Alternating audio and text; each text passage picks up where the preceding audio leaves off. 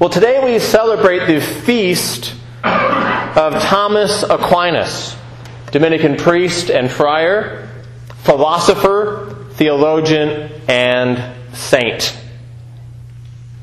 He was a man of the 13th century. He was born in Italy, and his teaching ministry took him to the emerging universities in Europe, most famously, the University of Paris.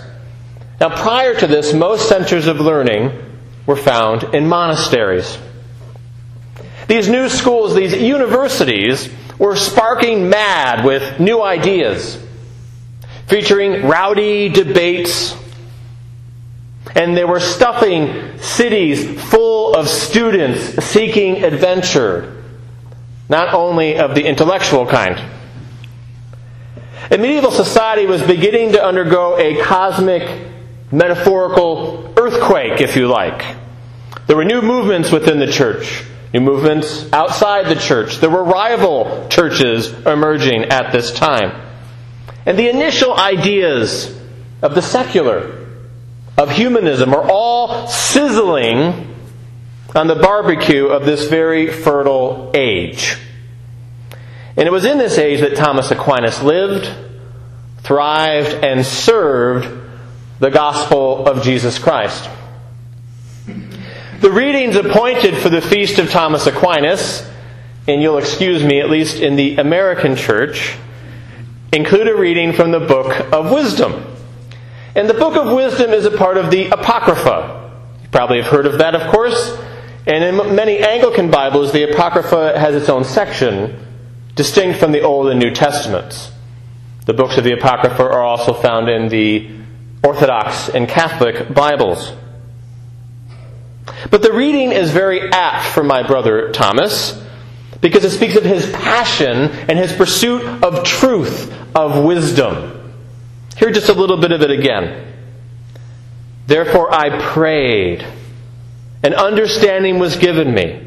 I called on God, and the Spirit of wisdom came to me. I preferred her to scepters and thrones and I counted wealth as nothing in comparison with her. I learned without guile, and I impart without grudging. I do not hide her wealth, for it is an unfailing treasure for mortals.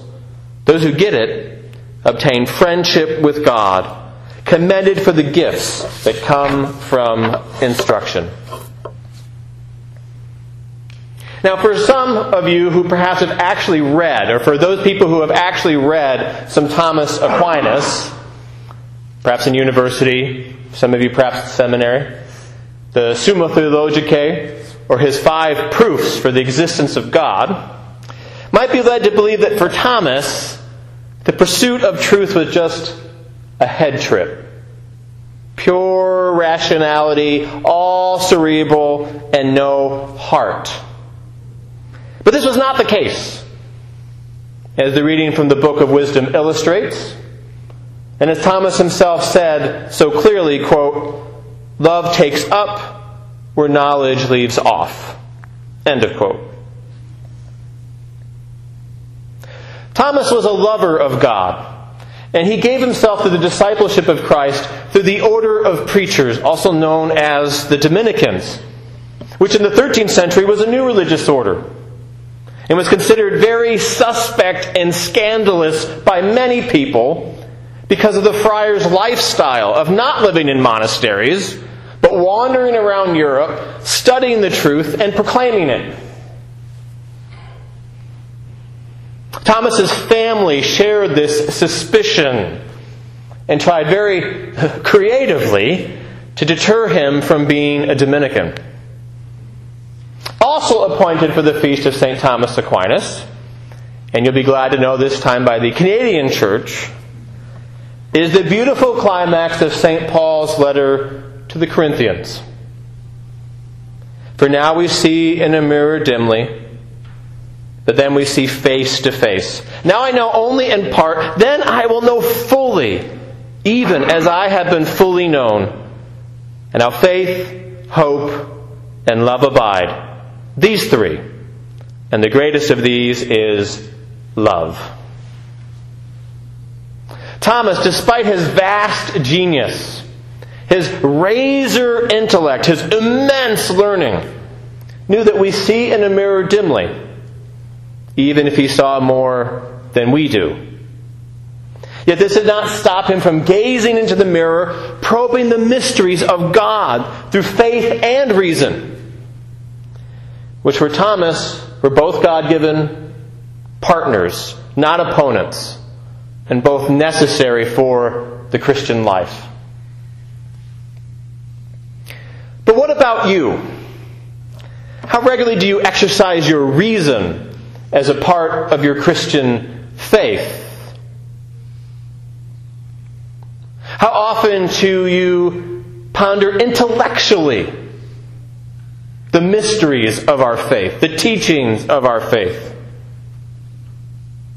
How regularly do you seek wisdom? Yes, none of us is likely to become a Thomas Aquinas. But that does not exempt you or me from worshiping God with all of our hearts, all of our souls, and all of our minds, as Jesus said famously in the Great Commandment. Too many of us, and too many of us in our churches, ignore the worship, the love of God with our minds, instead, preferring to worship God with our hearts.